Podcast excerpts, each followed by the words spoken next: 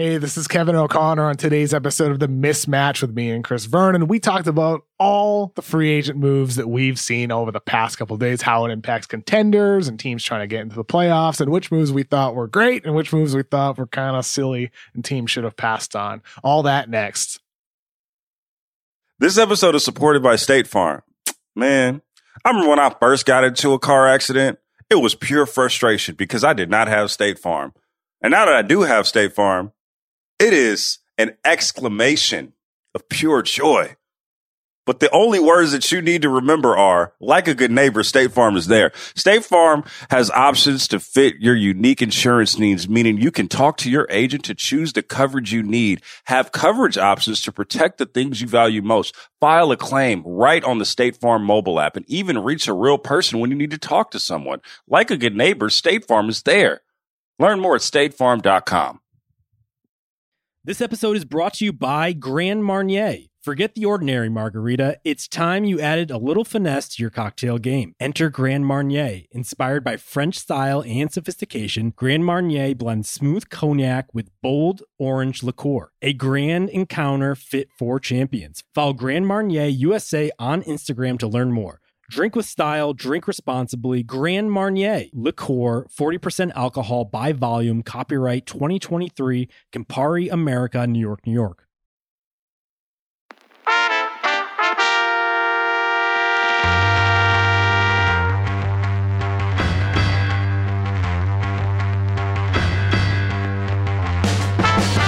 Welcome to the Ringer NBA show. I'm Chris Vernon, and joining me as he does every Tuesday from the Ringer.com is Kevin O'Connor, aka Kevin O'Bomber, Kevin O'Concert, Kevin O'Climber, Kevin O'Camera, Kevin O'Conflict, Kevin O'Kindness, Kevin! Verno, what's going on this Tuesday morning? Well, we have had a ton of free agency news that has gone on. As we attempted to do the show on Friday night, there was still so much news that were was filtering in. And now we have a lot of teams that have changed their outlook for the upcoming season. So let's start with two that I think have vaulted themselves from non playoff team into right in the middle of the playoff mix in their respective conferences. The first one would be the Hawks. Let's say this Ah. Bogdanovich thing goes through. So they've added Bogdanovich, they add Gallinari, they add Rajon Rondo, they add Kris Dunn. Um, this team, I think they added Solomon Hill yesterday, who I've told you, um, They- they nice veteran to have around. Onyeka Okongwu as well. Yep. Yep. So this team, which was nowhere close to a playoff team last year, and we have not seen them play in so long because they were not one of those teams that went to the bubble. This is a totally different roster. And I think this is what you hope if you're a fan of a team that has all kinds of flexibility going into an offseason that you do revamp your roster. You've got a young star in Trae Young. And I feel like, you know, who knows what the what the ceiling is, but I certainly think the Hawks have vaulted themselves into a team that I would not have had in the playoffs that I absolutely will have as a playoff team this upcoming season. Are you sure though, Chris? Because you look at the East, you have Milwaukee, Toronto. I think is going to be in there again despite their losses. Boston, Indiana, Miami, Philly, Brooklyn.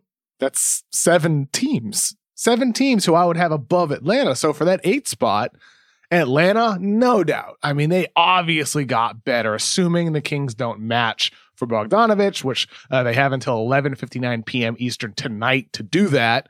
Um, you know, assuming they don't match, Atlanta's right there for the eight seed. Maybe they're able to bump, you know, a team out and get the seven seed. Maybe a team has injury issues, whatever. You know, there's a lot of variables over the course of the season. But I still think Charlotte, you know, adding Gordon Hayward, you know, ha- having internal development from PJ Washington, you know, maybe LaMelo Ball comes in and contributes right away.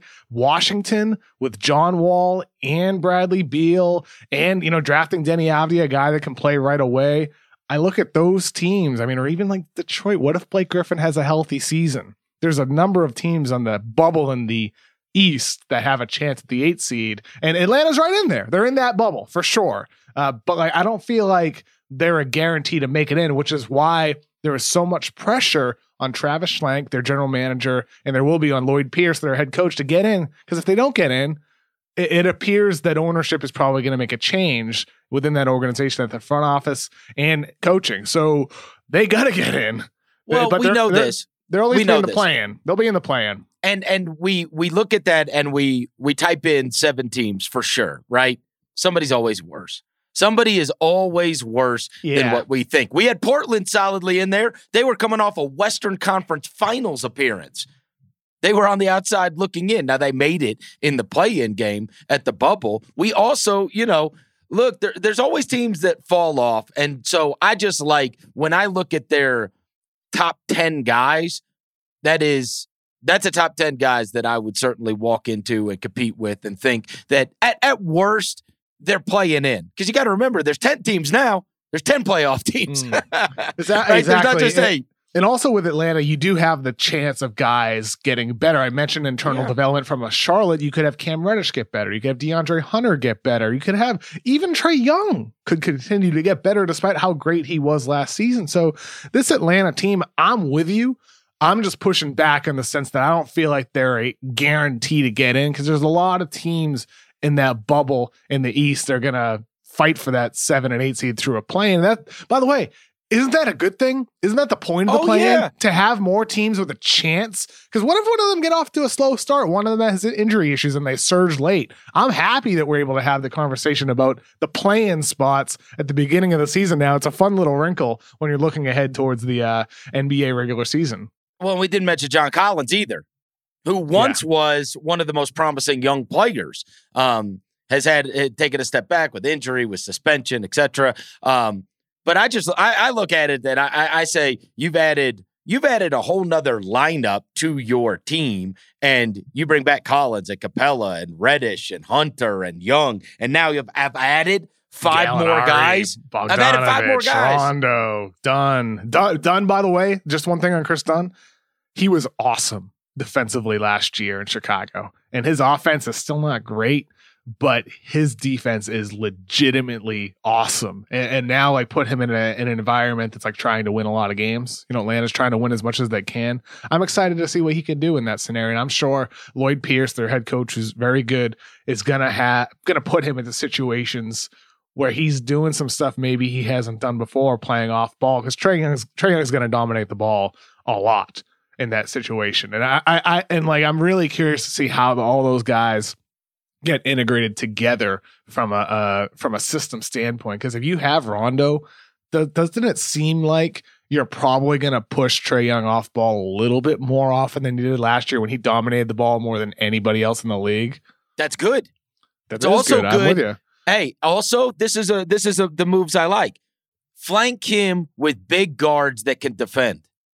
And that's what they did. They went out and got two big guards that can defend so that he's not it's not a punishment to have him out on the court defensively. You don't have to be miserable defensively. I mean, I hope. I hope.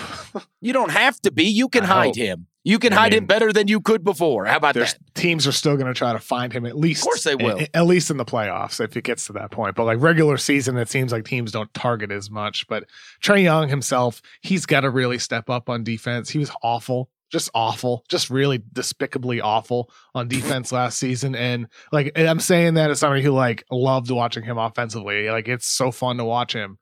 But the defensive aspect, he's going to realize at some point, whether it's during the regular season when they're trying to win games, whether it comes in the playoffs, he has got to look in the mirror and say, I got to be better on defense. I got to be better. And maybe having these guys who can handle the ball around him, even a Gallinari, he doesn't run point for you, obviously, but he can do some stuff off the dribble for you. He can handle, he can run a pick and roll. So maybe that can help alleviate some of the pressure on Trae Young and give him some more energy to put it into his defense. Because even though he's small, you can still play hard. You can still hustle. You can still fight over screens. When you're on a switch against a bigger guy, you can still battle. Yep. And that's where with Trae Young, like hopefully we see that improvement this season, and that would f- make me feel a lot better about their odds, not just of like making the playoffs as a seven or eight out of the play-in, but in the future with what this team can be long term. Uh, the other team, so that's in the East. In the West, the Suns. You they were on the outside looking in. They had an outstanding bubble. But Phoenix. we talked about this after they were able to swing the trade for Chris Paul. But then what they've added outside of Chris Paul, I've liked. I like the Jae Crowder signing. Uh, I like re-signing Saric at a totally reasonable deal. And you know, Langston Galloway's, uh, you know, another guy that's at least a, a real player, right? We're talking about how many guys on your team do you come in and I can't say that guy sucks. And they got a lot more than they used to. And I think now, you know, they're coming off what was their most promising ending to a season.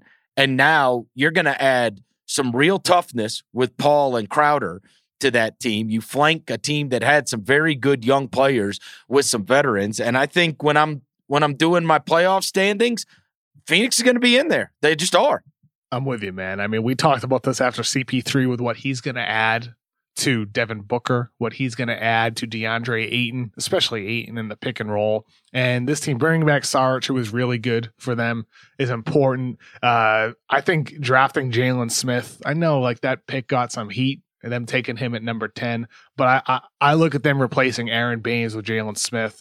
And I think what he adds as a shooter, as somebody you can, I'm, I'm excited to see what Monty Williams does with Smith as a shooter off of screens and handoffs. You can get creative with him and having a sh- uh, two bigs. Ayton started shooting threes in the bubble, and I would expect him to come back and be better on those deep twos and, and three point shot attempts. Having two bigs who can shoot for you and space the floor, at least be mild threats in Ayton's case and being a real potent threat in Jalen Smith's case gives Chris Paul and Devin Booker a lot of freedom to attack the basket for layups, drawn fouls, or kickouts for threes. This is going to be a really potent offense that's also going to be really good on defense too because of how much better Ayton's gone, how good Chris Paul is, how Booker's become solid, and just some of those wing defenders like Mikal Bridges who are rock solid for you. This feels like a pretty complete overall team that can play different styles depending on one big lineups or two big lineups. It, it's exciting looking at Phoenix, man. Like we've been we've been calling them the bright future Suns for years, but like it really is true. This is the Oh, bright yeah. now Suns. This is a really strong team that can compete for a top four seed in the West. And I like uh I like bringing back my guy Jevon Carter. I forgot Yeah, him, dude. Yeah, they, he, they he, brought him he back. busts his butt on defense, doesn't he? He did. He's really good in the bubble. And Mhm. look, it's no picnic when Chris Paul checks out of the game and that guy's picking you up 94 Oh, yeah, feet yeah. away from the basket. Great offseason for Phoenix. The only thing that I will give them a big demerit on, and I know given coronavirus, the pandemic, and everything else, times have been tough. But yesterday, some of my media friends from Phoenix were let go. And Oh, I I just, see that it news. just, it breaks my heart because you have these people have covered all these terrible teams. The team finally gets awesome, and it's the most exciting that you, uh, the most excitement that you could have going into a season. And uh, there's been a lot of teams around the league, right? I mean, nobody, um, nobody has been immune to what has happened w- during the pandemic, and certainly with the business of the NBA. But I, but I hated that for some of my That's friends awful. with the Suns yesterday. Um, yeah, man, like this year's just been it's been awful for this whole industry and it sucks like not knowing like when how long it'll last, you know, more layoffs possibly to come in places. It's, it's just it sucks. There's a lot of talented people that work in that Phoenix media department there for them and like you know, I know a handful of them and I don't know who got dropped or what yet, but um it's it's, it's sad. It sucks. it sucks, and fans are Mhm. not going to be very happy about it. I will tell you Yeah. that. Um, Jeez. let's get to a couple other teams. Uh, two others that I wrote down that I really liked how they improved their teams. One was Portland, who last year obviously made it with the play-in game at the very end. Uh, the Covington signing or the Covington maneuver is a great one to be able to get him. He is perfect and exactly what they need. He is a perfect fit because last year, you know, they had to roll in there with Carmelo. Ariza didn't, you know, play at the bubble, and so they had Carmelo Anthony. But you think about what they need on that wing and what could be successful. Covington, I think, is a perfect fit with those guys. And then I've always liked Derrick Jones Jr. as an energy guy that comes off the bench really long. He can help you flip some games, and they got him on a good deal. And then bringing back Enes Kanter. Kanter is a guy that, you know, you know, it's once a week you look up and across the bottom line it says Enes Kanter had 18 points and 17 rebounds. I know that when you get to playoff time, the whole can't play Kanter, Can't but play cancer. but but he is a guy during the regular season that can also help you flip some games. And so I and they didn't lose anything. And so adding Covington to that roster uh, along with two other bench guys that I do think are kind of these guys can help you flip a game, guys. I liked what Portland did. I'm not going to go over the moon for it, but I did like it. Yeah, I, I liked what Portland did based off the potential acquisitions they could have had via trade or free agency. I like what they did. Am I, you know, falling head over heels for this team now and like talking about them as like the top four team in the West? No, I am not doing that. I still look at the Lakers. I still look at the Nuggets, the Clippers, and now the Mavericks to me are their team that put will push themselves up into the upper echelon in the West. Like I think Nuggets, Clippers, Mavericks are in a, a group of their own. But Portland to me still isn't in that group. Robert Covington, let's let's be real here. He's a very, very, very good player. And he adds a lot to that team with his defensive abilities off the ball. On ball, he is good, not great. Offensively, he is a solid shooter, not a great shooter. He he he's a good player who's moved around teams in recent years because he's good, not great. And for Portland, yep. it's what they needed. It's probably the best guy they could have added to help in that role. A wing defender who can defend a LeBron, who can defend a Kawhi Leonard, who's going to be needed in that Luka matchup, right? They had a good offseason, but like, I'm not. I, I, feel like some of the the the praise for them has been has been a bit over the top. Derrick Jones Jr. couldn't even get minutes from Miami in their playoff run. I, I just I just feel like it's being a bit overblown. And for Portland fans, it's a encouraging, encouraging, positive additions but there's still more ways for this team to grow and get better for them to actually be able to push through and maybe upset one of those favorites in the West. Why why are you vaulting Dallas up there? I am confused because you know that Porzingis has got this huge injury thing that's hanging out there. They clearly kind of decided, okay, our free agency money will be for next year. They only added Willie Cauley Stein. I mean, why why are we vaulting them up? I think you got to look at what Luka does. Does he improve further? I think More, better you, than what he was. I mean, that's going to be hard. I don't, I don't think it's unreasonable. It was only his second season. it was only his second season. He can become more potent as a shooter. Will he? I don't know. We'll see. Um, but I, I, I know and would predict that's a priority for him over the offseason, and I would expect some level of improvement from him over the course of the season. I think they also had a really good draft. I think they had a really good draft, and they and that night they got added Josh Richardson. They didn't add anybody in free agency besides Willie Cauley Stein, but trading for Josh Richardson, he's a very positive addition for them in the same way Robert Covington is for the Blazers. Richardson, not great, but good. He's a very good on-ball defender, not great like Covington to be fair, not a great shooter like Covington, but good. He can do a little bit more off the dribble for you than than Covington can for Portland. To me, that acquisition has been overlooked because it happened on draft night. It happened on draft night and it didn't get the the eyeballs on it because it was the same night LaMelo Ball goes to Charlotte. I the same night, the, the same eyeballs. Night, people didn't care. He's like, yeah, he, but, I mean, but but like Covington is like basically the same level player. No, no, no, no, no, no, no, no, no, no, no, no, no. Are you sure? No, Robert Covington won them a playoff series. Literally won them a playoff maybe series. maybe I'm Josh Richardson. Covington. Maybe I'm underrating him. I mean, what do you have? Seven threes, and he was locking everybody down and grabbing rebounds. I mean, he was there for it. My my opinion Maybe of Covington. him. My opinion of Covington went up dramatically. I look at Josh Richardson and I say, oh, they got Tim Hardaway Jr. What's the difference?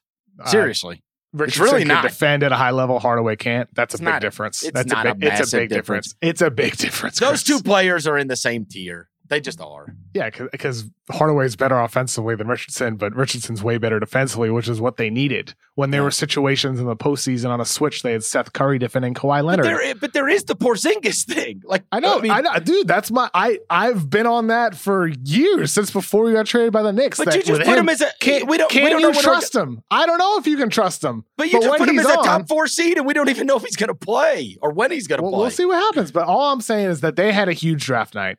Getting Richardson drafting the guys that they did Josh Green, Tyrell Terry, those two guys up top to me, I look at them and they had a big time draft night. Additionally, also drafting Tyler Bey in the second round. Not sure how much I'll play, but Tyler Bey is another really good prospect. First round, in my mind, fell to the second. Two guys, Tyrell Terry, Tyler Bey, both guys that were deserving of going in the first round, particularly Terry in addition to getting Josh Green as well, a guy from Arizona who's ready to come in and likely contribute right away. To me, they bolstered their entire roster, and I think that's going to show early on in the season when you see the lineups Carlisle puts on the floor. Toughness wise, I certainly like what the Pelicans did bringing in Eric Bledsoe and Steven Adams. I think Adams is absolutely perfect. You know what they've got. They've got Zion, they've got Ingram. You want a guy that's just going to go in there, man the five, do the dirty work, grab rebounds. Uh, always, he's always directing traffic while he's there. I mean, he's just a solid player. They didn't overpay I don't think badly for it. And if I'm trying to, if I've got a bunch of good young talent, much like how I was talking about, uh, you know, flanking the guys in Phoenix, I want these older veterans I can count on that bring toughness, work ethic to the team that they can teach and help mold these young players. And I do think that having Adams there is going to be of great benefit. And then we'll see on the Bledsoe thing. But Bledsoe I, I do think that Bledsoe, he's gotten a little beat up. You know what I mean? Like he's not. It, it, people, he's one of those guys that people talk about what he isn't rather than what he is all the time, right? Nobody ever talks about what's good about Eric Bledsoe. They talk about what's bad about Eric Bledsoe. And I don't need this guy to be shooting and scoring for me, right?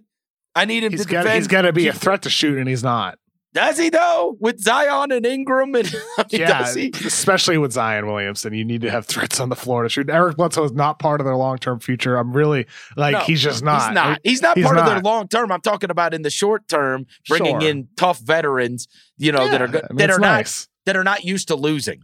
I'm curious to see how it's going to look with Steven Adams because Steven Adams two thoughts there. With Steven Adams, he's an interior big man, and he's somebody who has that toughness. How does it look with Zion and Steven Adams, two guys that won't be shooting a lot of threes? We'll see how Zion shots develop, but to me, he's more of the interior guy. You'd preferably have a stretch shooting big man flank next to him. With that said, we've seen Steve, Steve Adams for a couple years now flash shooting the corner three. And also, it's something he practices before games. Will will the Pelicans try to have him do that more often to increase spacing? I don't know. We'll find out soon once the season begins, but it's going to be really interesting to see how this team looks. And by the way, Ingram hasn't been signed yet. I mean, they are going to eventually get him. It just depends on the dollar amount. Will it be a max, which is what he wants, or will it be less than a max, which naturally the Pelicans would probably want to give him? They, I think the rebounding numbers are going to get freaky Seriously, because oh, yeah, that's yeah. one thing about Adams. Even if he doesn't get the rebound, he blocks his he boxes out everybody. you know what I mean on every possession. Oh, and when you got dude. Zion next to him, try oh, get good luck. Oh, this is gonna be fun, bro. Good good luck trying to get the ball. They're uh, and that's another thought part about like, are they gonna crash the offensive boards more than anybody in the league? Yes. Like, are they going to constantly try to get second yes. possessions, you know, second chance opportunities? I would imagine you you would. Are you going to really have that team with those big bodies run back on defense for transition, or you're going to crash the boards. I think you're going to crash the boards with that team. They could be different. They could be uh, like zigging while everybody's zagging with two bigs like that.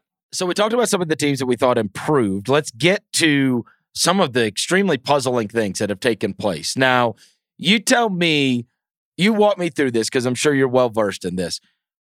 What happened with the Gordon Hayward thing? Because that felt like that really came out of nowhere. I think the basketball world collectively, when we saw the Gordon Hayward number and the team, went, What in the hell? By the way, shout out to Mark Bartelstein, who we talked about last week. Always getting guys. Oh, yeah. My. But this is two off seasons in a row that Danny Ainge you know, he lost Kyrie Irving. He got nothing to show for it. He lost Gordon Hayward. He's got nothing to show for it. Like these lost free agents Horford have just too.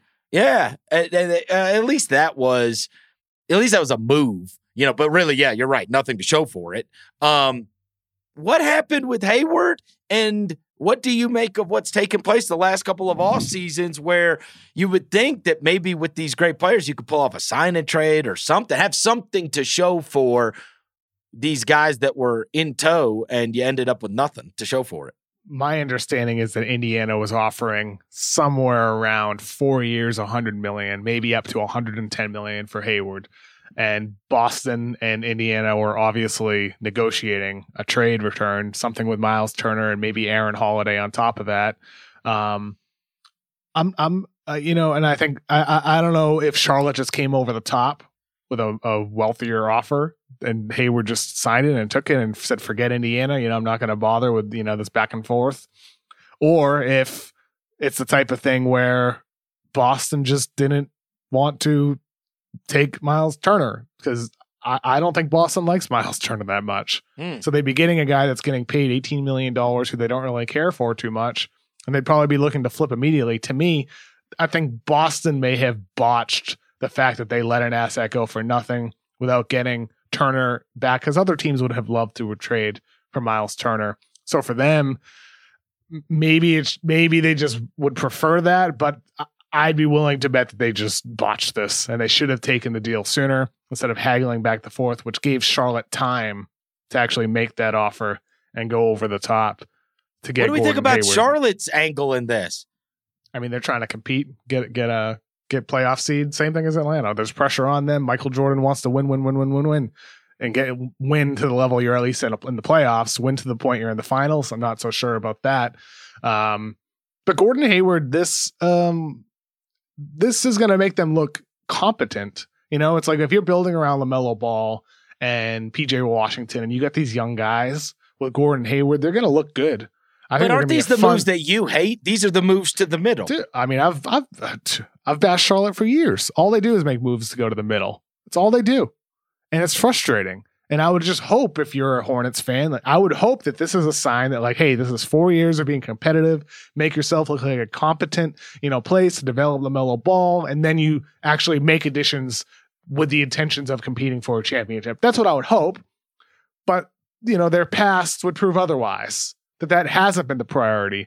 The priority has only been getting in the postseason, not necessarily competing for a championship, but being a solid team, and that's it. That's that. And that's where like I look at this and I'm like, eh, eh I mean, it's Yeah. okay. It's okay. But the thing is, man, Gordon Hayward's not worth that money. Let's be honest here. Let's just be honest. Gordon Hayward, the last three years since he suffered that unfortunate injury in Boston, has not been close to the same guy because he hasn't been able to attack the basket with the same ferocity that he did in Utah. He doesn't draw as many fouls. He doesn't finish as well. Gordon Hayward is not the same guy. He can still contribute for you. He can still be a solid player. We saw some of the flashes of what His he did. last three months were pretty spectacular. Jan- January and February before he got hurt again, and before the hiatus in March, he would look a lot closer to himself at that point than he ever has since the injury happened. January and February, Gordon Hayward looked a lot like Gordon Hayward, the All Star in Utah that signed a max deal with Boston in 2017. If Charlotte's getting that guy for a full season, for a full four years max contract, it's a different story. Will they get that guy? Similar to you bringing up Kristaps Porzingis and his injury concerns for Dallas, Hayward hasn't been able to stay healthy, has Yeah, I he? mean, it's always something. that's it's question. always no, something. he's really good. Um, he's a really good basketball player. He's a very good team basketball player. The question is, how good can you be when are these like the old Utah teams? Right? What's the limit of a team with Gordon Hayward as the best player? I don't know.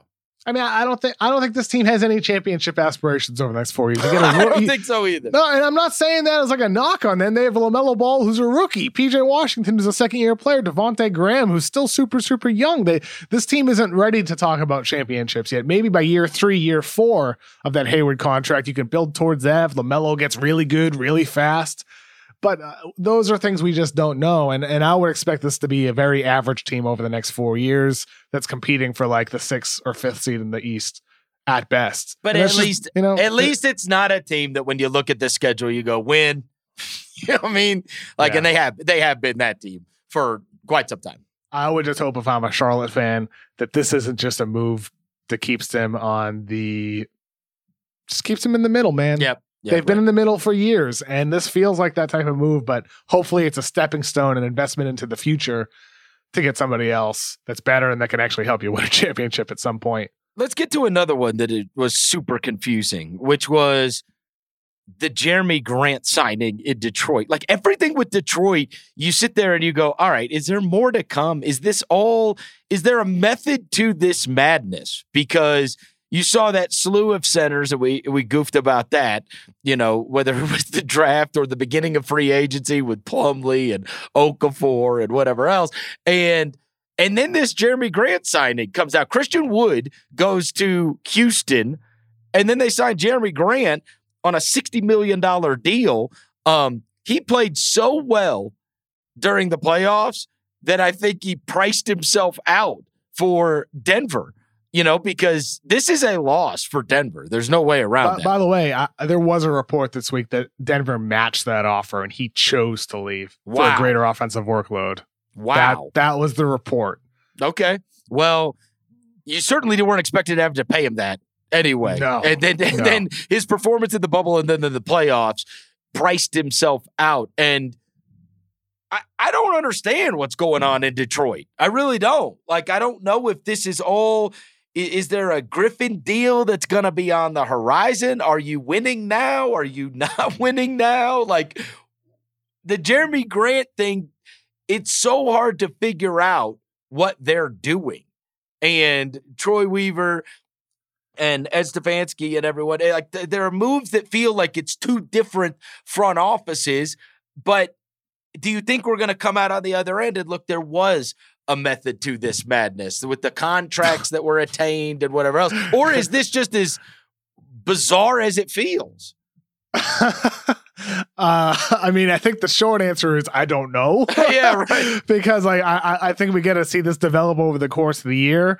Maybe the plan is, or the hope is, to trade Blake Griffin to a contender, and then you get off that contract.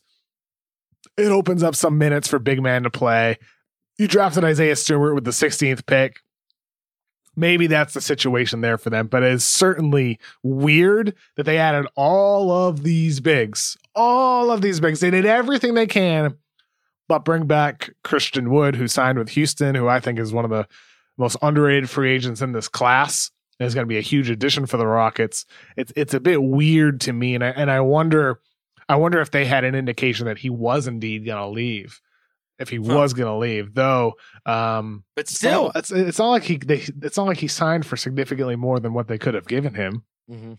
So I don't I, I'm not sure with Detroit, man. I thought they had a nice draft. They got my number one prospect, Killian Hayes. yep. They got Isaiah Stewart, and they got Saddiq Bey all in the first round. Pretty good draft, if you ask me. And then the free agency, it's like, huh? Is this like two different people? Like one's doing the draft, one's doing free agency. It's pretty weird. It's pretty Yes. weird what happened for Charlotte, uh, for uh, Yeah. for Detroit. Good luck, Dwane Casey. Um, another Can we, one. get, can we get back to Boston real quick? yeah, sure. We- I want to get back to them because like I feel like losing Gordon Hayward when that first happened, I, I was initially thinking they screwed this up big time, not taking back Miles Turner, and maybe they did, but I do think there was some logic to what they did in that by letting Gordon Hayward walk, it did open up the full non-taxpayer mid-level exception to sign Tristan Thompson, and they added Jeff Teague. Would you rather have Tristan Thompson and Jeff Teague or Miles Turner and whatever other player you get, maybe Doug McDermott from Indiana? To me, like it's it's pretty close Yeah. with what you might want between those two. And if you get Thompson, you have a little bit more flexibility and and potential moves moving forward. I'm not sure I would have done it. I probably would have leaned to the Miles Turner side, but my understanding is that front office isn't that high on Turner because Turner, like we've talked about him a bunch, he can't defend Joel Embiid. He gets bullied. He gets pushed around. You know, My- Miles Turner might look big. He has, you know, you know, seven feet, long arms. You know, he's heavy, but he gets pushed around by true bigs like Embiid. So, like, what? Where's the value there in that matchup? I don't mind. I don't. I, and I don't mind Jeff Teague as a as a backup No. point guard. He's a gamer. solid, yeah, he's a solid Yeah. player. He's a know what I solid mean? player. I, I mean, I- think I think eh, losing Gordon Hayward is is disappointing. You know, because you you lose a lot by not having him on your team. And the present, it, your ceiling isn't as high without Hayward. Put it That's that way. No, ceiling no, isn't they- as high. the- the Boston got worse. There's no way around that. but he's been lapped by Tatum and Brown No, no, no. But they got worse. too. Yeah, they did get worse. Their team's not They- as good as it was. Hundred percent, and, and and I think they probably they should have taken that offer from Indiana, but when they followed up with Tristan Thompson, who I really really like, I was like, okay, I sort of get what they were going for here. Because if they did take that Turner deal, they wouldn't have been able to offer the non-taxpayer mid-level exception to Thompson, which means they wouldn't have Tristan Thompson. So I kind of got it after the next day when they signed those guys. When initially I was like, this is stupid. What are they thinking here? They've botched this. But the next day with Thompson and Teague made me kind of understand the logic there in doing it. And, you know, and plus, I'm sure a, a small part of it was you'd probably rather have Gordon Hayward go to Charlotte than go to Indiana, who's a competitor in the East. Because had Indiana got Hayward, if you looked at the five man lineup they could have had, you know, with Sabonis, with Hayward, with Oladipo, with Brogdon, with Warren. That's a pretty formidable five man unit there that you'd be helping create maybe a second tier contender underneath the Bucks. Do you look at it as a 100% sure thing that Thompson plays over Theis? Um, I think you're going to see two different types of lineups. You're going to see Okay. the, the shooting lineup, and then you're going to see the rim running lineup with I like Theis. Two, two, two, I like I like Theis too, and I think that's part of it. Tur- you know, Turner making 18 million dollars versus Theis making five million dollars. I'm sure Boston looked at that and said, yes, Turner might be a better player, but how much more is he offering? Is it 13 million dollars more than what Theis is giving you? Because the salary aspect needs to be taken into consideration. Look, I I, I hope Miles Turner's able to get tougher against some mm-hmm. of those bigs. He's going to get tougher on the boards. He averaged like six a game last year. I, I like Turner.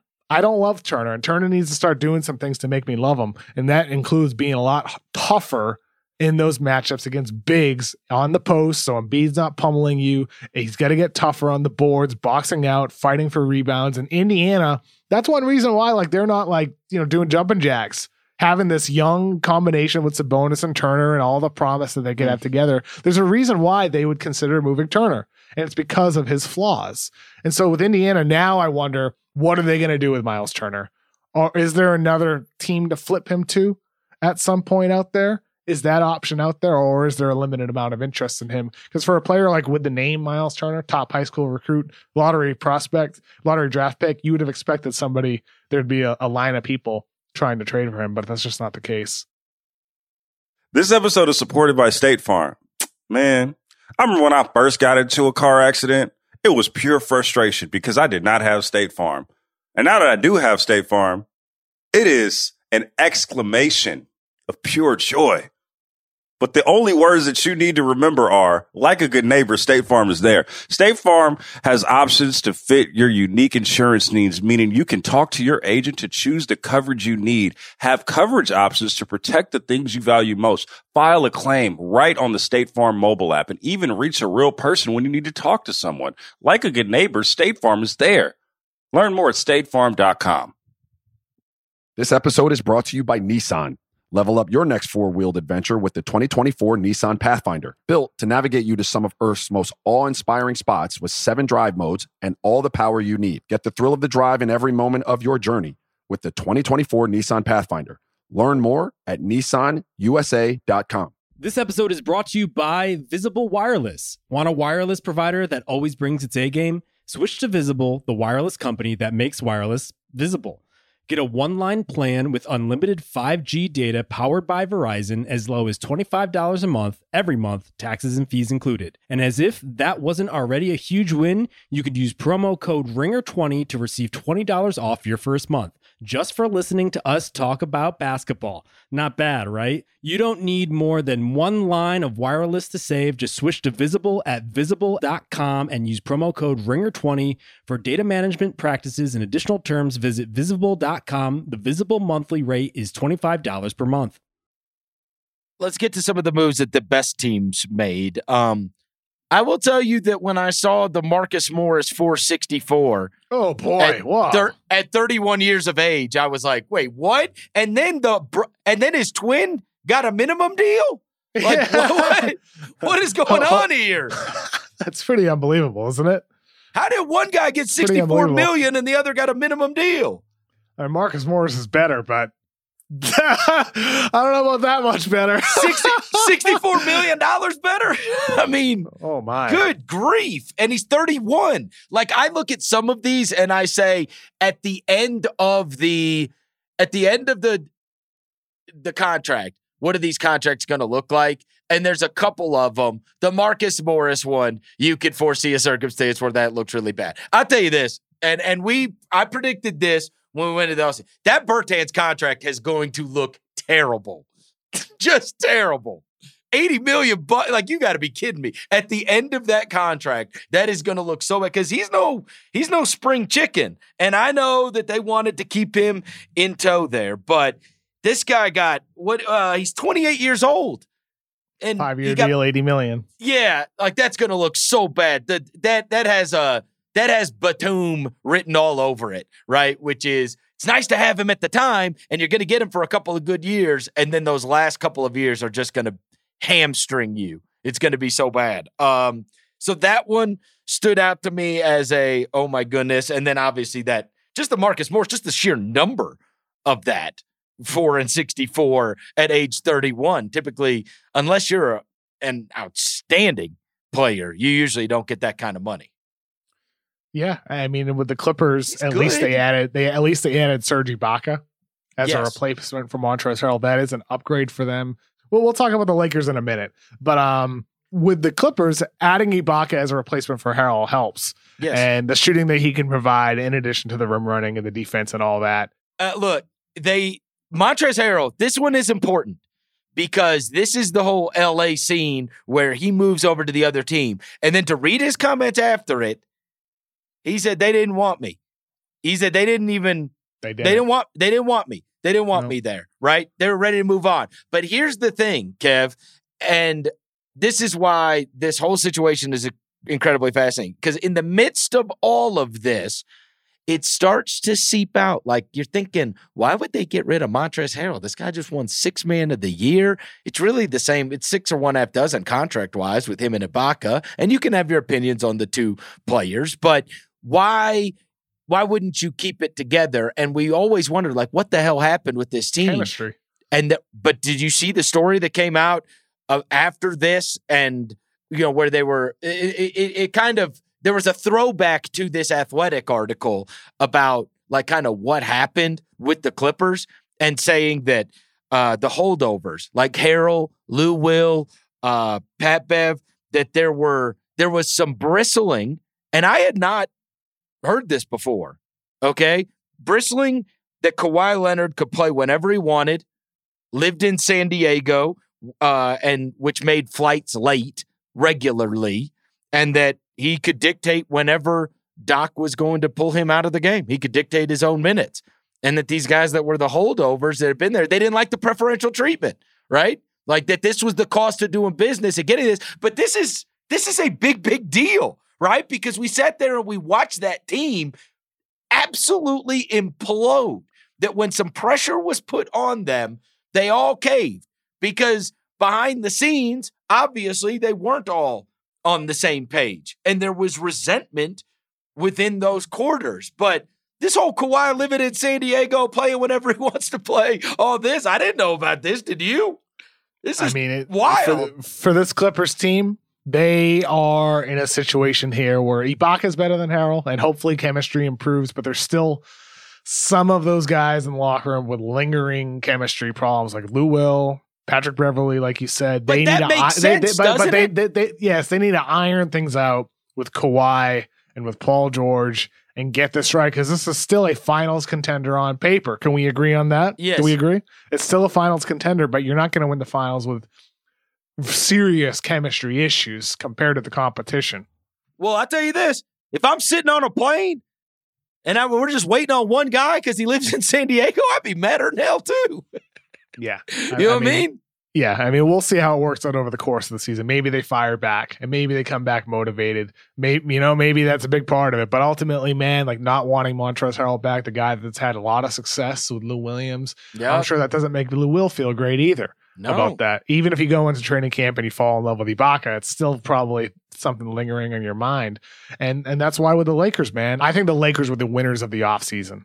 Oh God! And, and and when you compare it to what they did, like if we were talking about this was an arms race with the Clippers and the and the Lakers, it was an arms race a year ago, and they're the ones that landed Kawhi Leonard and and Paul George, right? Where the Lakers were once the team that wanted those, and we thought, and they're doing the whole "we are LA's team" and all that crap, and then the Lakers go ahead and win the title. This offseason, this has been no, this has been great for the Lakers and Belongs mad for the I mean, Clippers. You not only add the guy who won six man of the year from your inner city rival, the Clippers, Montrezl Harrell, you had the guy who finished second in six man of the year voting, Dennis Schroeder, who is an upgrade from Rajon Rondo. Rondo very good in the bubble, but there's good reason why Lakers fans did not want him getting in any minutes after two regular seasons because he was not good. He shot well in the bubble, but Schroeder is a better player, period. So you upgrade there. Not to mention, you bring back, you bring back, uh, you bring back uh, Markieff Morris on a minimum. You get Wesley Matthews to replace Danny Green, and then you get your guy, Marc. Gasol, as an upgrade over Dwight Howard and as an upgrade over JaVale McGee because of the shooting and playmaking and just overall presence on defense. Not the same guy, but he is an upgrade for them at the center position next to Anthony Davis. The Lakers got better. They are going to be my pick to win the NBA Finals again. I picked them last year, going to pick them again to win in 2021 and go back to back. It's hard to see a team in the West matching them. Well, look, uh, before, before I get into the Gasol stuff, look at you. You mentioned the Morris stuff. Down the street, they paid a Morris sixty-four million. You got yours back on the minimum. Well, I mean, Marcus Like- Morris is Marcus Morris is better than Markieff Morris, but is it a, is it like a sixty three million dollar difference? No, it's No. not.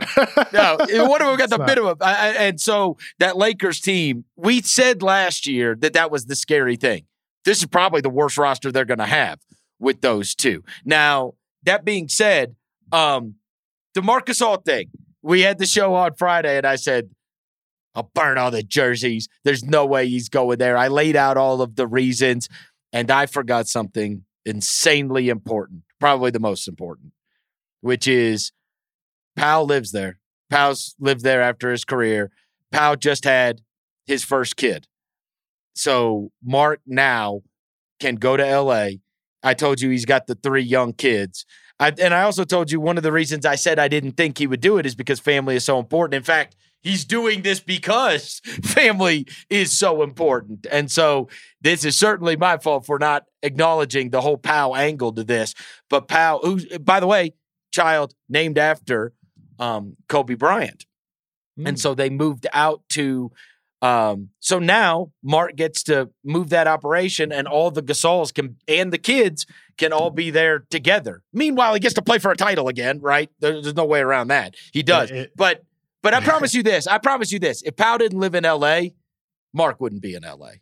Well, and But he I'll does. add one other thing though w- with him. Also, it probably beats having to move to Tampa because Yes. Toronto has to start the season in Tampa, Florida, uh, Tampa Bay. So you know, for him, it would have been a move either way. You're not staying in Toronto. You're not staying there. You're not staying with the Raptors facilities, which are terrific uh, up there. So for him, it's like I have to move anyway. Maybe I'll move to where my brother is in LA.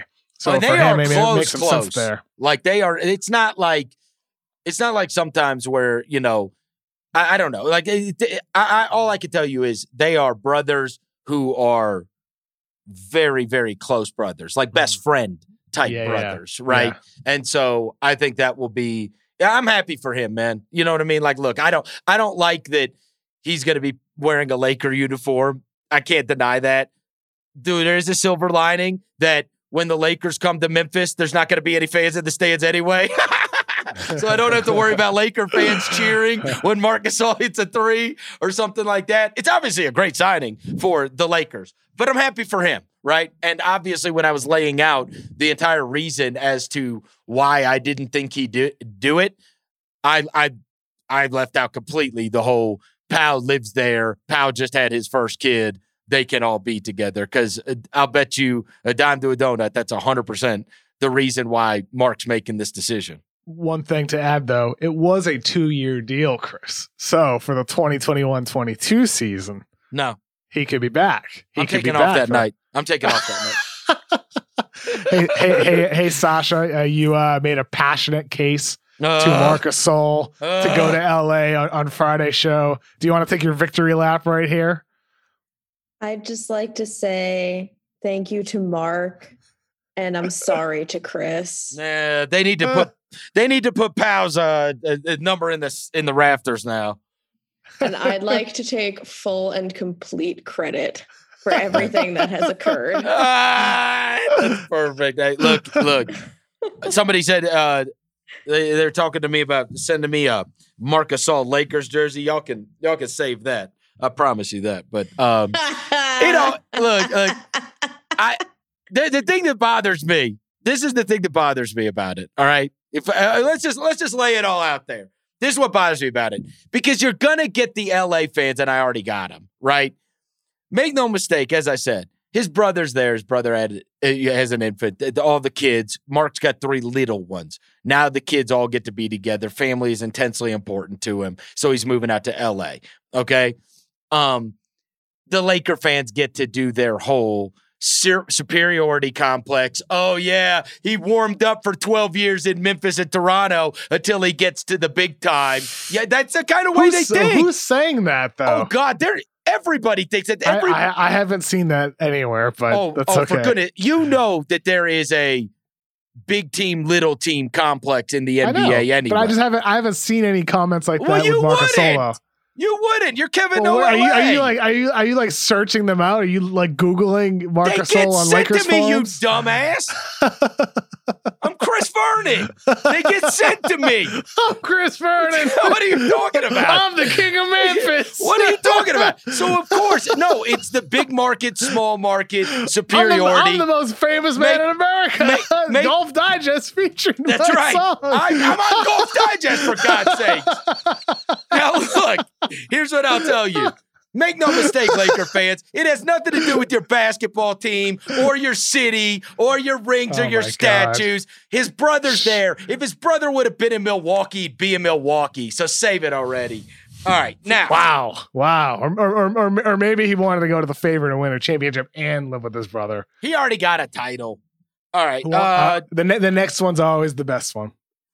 no, it's not. Yes, it is. That's ridiculous. What do you know about winning titles? Uh, let's get to I grew up a Patriots fan. I grew up a Boston sports fan Chris. I know a lot about winning championships. Trust me, it feels good. Uh, all right, let's get to another really good team that had a lot of stress going into this, which was the Milwaukee Bucks. The whole Bogdanovich thing got botched badly. Now they were in the. They're really behind the eight ball trying to build around Giannis and wanting to get him to sign his long term contract. Torrey Craig, DJ Augustin, Pat Connaughton, Bobby Portis. Those are guys that they have. Oh, That's you're yawning. reaction. I Yeah. like the Bobby Portis Oh, signing. that's kind of a snore, but I like the Bobby Portis. I you say Yeah, it's okay. I Torrey mean, Craig's versatile, uh, I mean, they did okay. They did okay. and obviously and Jrue Holiday. We got to throw that in there. And obviously, Jrue Holiday. I mean, Jrue, I'm saying after Jrue Holiday. Jrue Holiday is a definitive win. Adding We're talking him, about their off season. Do you think they got better? Do you like this Bucks Yeah. roster better? yeah, they got they got better because they added Jrue Holiday. But I mean, you know, like it's unfortunate they got screwed. They got screwed out of Bogdanovich. They And- didn't get screwed. They they they screwed that up. Yeah, I know. Like the whatever. Everybody tampers. Yep. Everybody tampers, and they tampered harder than everybody else, and they got punished for it. Um, but you know, they did fine. They did fine. DJ Augustin's an okay player. Connaughton is is okay. Uh, they did okay. Like I, there's no complaints here, and I think for them, they did the best that they could after losing out on Bogdanovich, and maybe in the end this will work out better. Maybe Donte DiVincenzo makes a leap this year with more opportunity, and he's like a you know a lesser version of Bogdanovich. Maybe that works out perfectly fine for them. It's just disappointing, you know, because that night with Jrue Holiday and Bogdan Bogdanovich, with, with what it seemed like they would be, um, they're not going to be that anymore. But still, they still got better because despite that whole fiasco, they still got Jrue Holiday, which is exactly what they needed. So, like, I I yawn, you know, at, at what they did afterwards, but that's almost just more of a reaction to my disappointment with how everything unfolded. Ultimately, though, getting Jrue Holiday still makes them one of the winners of the offseason and certainly bolsters their odds to win the NBA Finals. And you like Torrey Craig? Yeah, Torrey Craig's a fine player. Solid. Very The solid. Lakers, if the Lakers signed him, you'd think it was the best signing ever. I mean, Torrey Craig's okay. Torrey Craig is like a guy who plays really good defense for you, and and ultimately, I think there's uh there's one good reason why like he doesn't play more than 20 minutes per game because he's not a threat to shoot. He's just not a threat to shoot, and and uh, and and like ultimately, those guys can sometimes hurt you in the playoffs. And that's what I think about with their signings. I don't view it over the lens of a 72 game regular season. I view it how does this guy help them win an NBA finals? Jrue Holiday helps you win a finals. I'm not sure any of those other guys do. All right, let me ask you a very important question uh, because the team that had the worst record in the NBA last year was the Golden State Warriors. Um, it makes you absolutely sick to your stomach to see that Klay Thompson Oh, news. So. Um, but they had to plan in conjunction with that news. Do you look at Golden State as they are constructed now and say you have to slot them in as a playoff team yeah, they're a playoff team. just based on Curry, Draymond, Oubre. Wiggins? Wiggins. Yeah, they're they're a playoff team. I think Steph Curry's probably gonna have a ridiculous season. Okay. I'd I'd be surprised if Golden State's not Wiseman. in the postseason. Wiseman. We didn't mention Wiseman Wiseman. but but but with that said, though, to your point, Chris, I think they're fighting for one. to your point, Lakers just going from the top of the standings from right. last year. Lakers, Clippers, Nuggets, Rockets. You know, we'll see if they make a trade. You know, with Harden or Westbrook, I, I they're going to go into the year if they have those guys, they'll be a playoff team. OKC, they'll fall out. That's the only one though. They'll fall They- out for sure. Utah is going to be in the playoff conversation. Dallas will be, as we discussed earlier. Portland will be.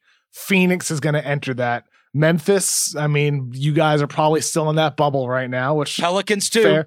Pelicans on that bubble too. I, I would put Warriors above that bubble level.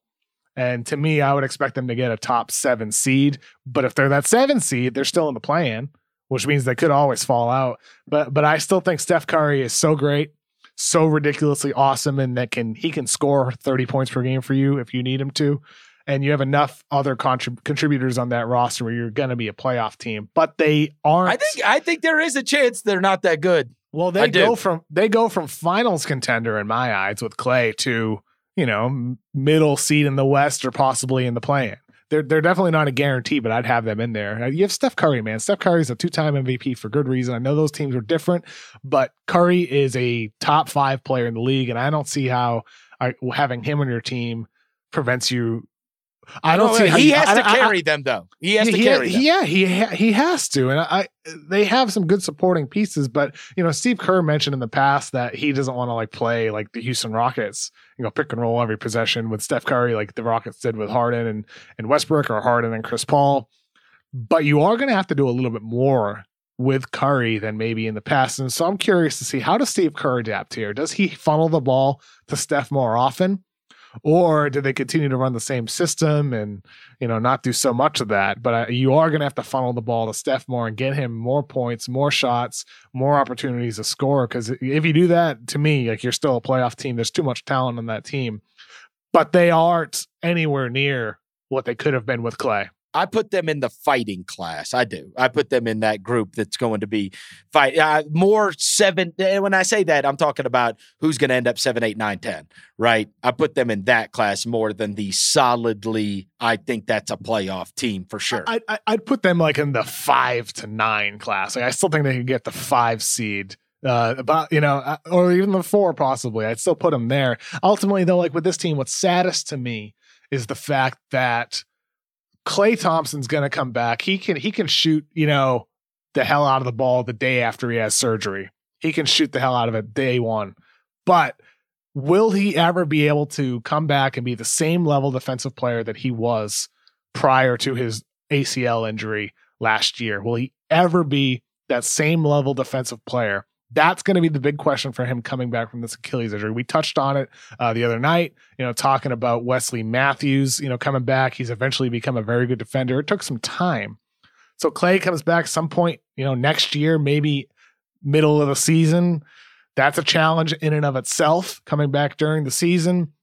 Is this two wasted years of the primes of Steph Curry and Klay Thompson and Draymond Green? And then you're coming back in 2022, 23, where all these guys are like nearing their mid 30s or in their mid 30s.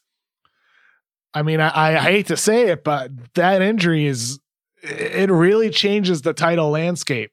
It really does, not just this year, but the next couple years too. Let me ask you this: Are Oklahoma City and San Antonio the only ones that are not competing for a playoff spot? And frankly, is Oklahoma City the only one?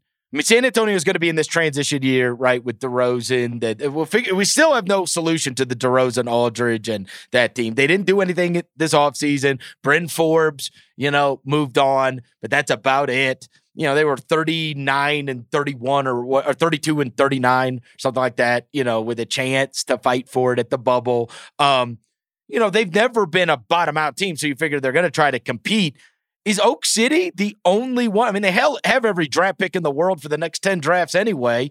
You you know Minnesota's going to try to compete and Sacramento is going to try to compete. Have we now gotten to a situation with Phoenix doing what they're doing and some of these other teams doing what they're doing where we only have one team that doesn't have playoff hopes this upcoming season in the Western Conference. Until San Antonio moves Lamarcus Aldridge and DeMar DeRozan, I believe there's still playoff hope there. You're not going to see Gregg Popovich tanking games. Right.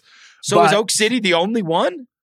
Oklahoma City, they have a, a pretty easy pathway to the top odds in the draft lottery for the privilege and the the potential opportunity to draft Cade Cunningham, who's one of those no brainer top prospects. And if you don't get Oh. if you don't get Cade Cunningham, there's a couple other guys in the draft, Boston, uh, Jalen Green, among others, that are going to be quality prospects that would have went number one this year had they been in this year's draft class. 2021 is stacked. Also a kid playing in Oklahoma, Cade Cunningham, man, right? That- He's playing in Oklahoma, so he can Uh, he can uh, be in Oklahoma City. I- I'll tell you what. Let's ju- this. We're really jumping ahead here, but for right. Oklahoma City, the vision is quite clear. The vision is clear. You got Shai Gilgeous-Alexander, a big jumbo size point guard. You drafted Aleksej Pokusevski, who's seven feet, plays like a guard. If you're able to get Cade Cunningham and bring him into your roster at six foot seven, multi-positional defender who's a magnificent passer, you could be one of those teams whose smallest player on the court is Shai Gilgeous-Alexander. Your smallest. And I would bet Sam Presti in that front office, they're going to do everything they can, everything they can to get that number one pick next year because they have, they're going to have top lottery odds with their own pick. Maybe they end up with number one themselves. But if they end up two, they end up three, if they want to trade up to one, they might have the ammo to do it to get Cade Cunningham because he's a no brainer to me. No brainer to go number one. And by the way, with Cunningham, the one question with him is like, how good is he as a shooter? There's no question about the defense, no question about the decision making, even the mentality. He's so mature for his age. There's never been a question about anything except for the jump shot, average jump shot, not poor shooter like Ben Simmons, but average. Reports out of Oklahoma say he's been one of the best shooters on their team, second behind only their their sharpshooter on their roster. If Cade Cunningham has made improvements as a shooter since the end of his high school season, his high school career, he is gonna be one of those guys that's a no duh, you know, Zion level number one prospect. The only one I've seen is the kid the year behind him. That kid, where people told me that I was going to be watching the next Durant, he really is. You're talking about Bates. Yeah, Emoni Bates. Emoni Bates is the one. He is the one of the preps that I've seen where I was like, "Oh my god, this is franchise changing." Yeah, Like, this is- unbelievable. This is that guy is going to change an NBA franchise, and it does feel Duranty for sure. And he evidently just keeps getting better and better and better. Bates, you know, we'll see how he matures over his last, you know, couple of years before the NBA. But like he also has kind of a Kevin Garnett Yep. vibe on the court. He talks trash. He's really tough. Like he's intimidating for you. And, I might and- tank. I might tank for him. Yeah. Thank you. He, he might. He might. He, he may test me because that kid. Oh my Mm. god! There, we He's just have had very few. We've had very few. There, like I think he's like that. That special, once in a generation type guy. I I really think do. so too. You know. There's a, there- I mean, like Cunningham's going to be a very high level player too. Though. I'm not sure about like generational, but he's really, really, really good. And like, I, I, he checks every box. The only question is what level does the jumper reach? And I'm excited to see that whenever college basketball is actually going to get started with some of these delays that we're having. But you know, we'll see, man. last last question. Instant review or instant reaction to the New York Knicks new brass and their with the offseason they have had. Let me just. Let me just double check with who they added. I gotta look at the list. Austin Rivers, leave, Alec leave that Burks, in. Leave that in. Noel. No, please, please leave it in. I like the pause. Al- Austin Rivers, Alec Burks, Nerlens Noel, and obviously they had their draft with Obi Toppin, who chooses number one, Obi Wan. You get Yep. it, Obi Wan. Obi Wan. so with the Knicks, it's quite clear what their plan is too, Chris. it's quite clear what their plan is. I'll tell you what. Tom Conserve Thibodeau. cap space You and Tom- tank, baby. Man, Thibs having to watch a team lose every single night is not going to be fun oh, watch. Boy. Oh yeah, he's gonna lose his voice. I Oh, love it. buddy. You don't like those moves, Burks, Rivers. Noel. I mean, they they should be tanking. They should be Tank City in New York for them next year. Let let Brooklyn take take all the spotlight. You know, to let them get all the credit and the limelight and everything else for one year, two years, maybe three years. But tank and get yourself one of the top prospects in 2021. This is a good year to tank because you, you mentioned all those teams in the West, Chris, that are trying to compete, trying to get in the playoffs, trying to get a play-in spot. Well, that opens an opportunity for some of those higher lottery positions. There's, not, many teams. You know there's what I mean? not. There's, There's really not. teams competing. There is. Yes. Almost. I mean, like you, you got maybe one in the West, and what? Like, I mean, with Charlotte doing the stupid Gordon Hayward thing, they're, they're going to compete. Who the hell knows? Detroit, I guess they think they're competing. Um, Cleveland won't be competitive either. Cleveland, Chicago. Chicago's going to try to compete. Mhm. Cleveland Washington's trying to compete. Charlotte's Atlanta's trying to trying. compete. Yep, so I mean, yep. what you got? Like, you got New York and Cleveland are for certains. and then Oklahoma City. And I'm sure some teams will have injury issues or they'll make a trade, Yeah, yeah, but yeah, whatever. You know, there will be another team that enters that conversation, but it's pretty clear. Cleveland, New Yep. York, Oklahoma City, they got eyes for those top guys in 2021. Well, it has certainly been an extremely fun offseason. We knew it was all going to come very fast and furious. Kevin, have an unbelievable Thanksgiving. Um, I hope everybody, look, I just want to say this real quickly. This year has sucked for sure. Yeah, There's no way around it. Um, but we still got a lot to be thankful for, Mm-hmm. you know, because if you're listening to this podcast, um, as hard as this year may have been, you're at least listening to a podcast about the NBA, right? and um, we are certainly thankful for all of you that have continued to listen to us throughout this entire year. And i mean that sincerely because we did we did podcasts all the way through. And you know when we did mailbag shows everybody came through and we had more mailbag questions than we could have ever used. And certainly very very appreciative to everybody that listens to the mismatch um, that continues to participate in this and support us throughout this year. Because though this year has been really crappy for everybody um i'm very very thankful for that for sure. No doubt. And I mean, ultimately, it's the type of thing where we're all able to share in this crap this year that we're all dealing with and all growing going through. And in some ways, I feel like that's you know hopefully made us closer. You know, and, you know whether it's with you know people we don't know, you know, like we you only hear on a podcast or with your own family or friends. Um, so ultimately, I'm I'm thankful for some of the relationships that I have, like with you, you know, Chris and Sasha, and and you know, friends at the Ringer, and with my mom. I feel like I've grown closer. I've always been close with my mom, but this year, like you know, after losing my dad in February, and then the pandemic in March, we spent every day together, and I'm closer every every single day with her, and I'm I'm beyond thankful for that relationship I have, and beyond thankful for the relationship with you guys, you know, the listeners, and we'll have an announcement as well next Tuesday. we are going to have an announcement next tuesday Yeah, a good tuned thing for that. good thing Good thing, a good, good announcement. thing yes. good thing announcements um thank you to producer sasha as always everybody have a wonderful thanksgiving there is no show on friday so we'll be back with you next tuesday until then have a great weekend everybody See y'all.